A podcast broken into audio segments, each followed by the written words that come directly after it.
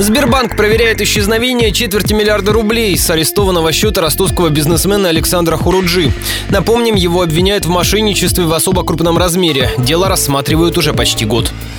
Для справки. Хуруджи был задержан в ростовском аэропорту в ночь на 3 декабря, когда собирался лететь к семье в Москву. Его обвинили в хищении около полумиллиарда рублей. Компания «Энергия» с 2010 года через свои сети передает электроэнергию для МРСК «Юга». 1 января 2014 «Энергия» существенно увеличила свои мощности. Соответственно, вырос счет и для МРСК «Юга». Покупатели рассчитываться не захотели и обвинили поставщиков в мошенничестве. Уголовное дело было было возбуждено после того, как МРСК «Юга» проиграла энергии несколько арбитражных судов. Под стражей Александр Хуруджи пробыл почти 9 месяцев. После многочисленных попыток защита добилась того, что бизнесмена перевели под домашний арест. В качестве гарантии его родители внесли залог в 5 миллионов рублей.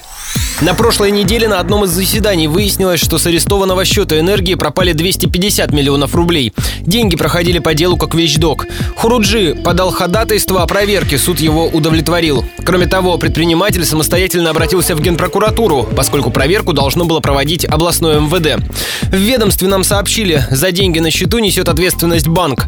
Вероятность незаконной операции в кредитной организации исключают, сообщила радио Ростова руководитель сектора коммуникации и пиара юго-западного отделения Сбербанка Карина Корякопцева. ПАО «Сбербанк» выстраивает отношения со своими клиентами исключительно в рамках правового поля. Все операции по счетам клиентов проводятся банком в соответствии с действующим законодательством Российской Федерации, в том числе нормами, регулирующими банковскую деятельность. Дополнительно сообщаем, что в настоящее время по фактам, указанным в средствах массовой информации, банком проводится проверка. Добавлю, очередное заседание по делу Хуруджи пройдет сегодня. На предыдущем предприниматель сообщил суду, что новое руководство энергии якобы планирует обанкротить компанию, списав почти миллиард дебиторской задолженности на фирму-однодневку.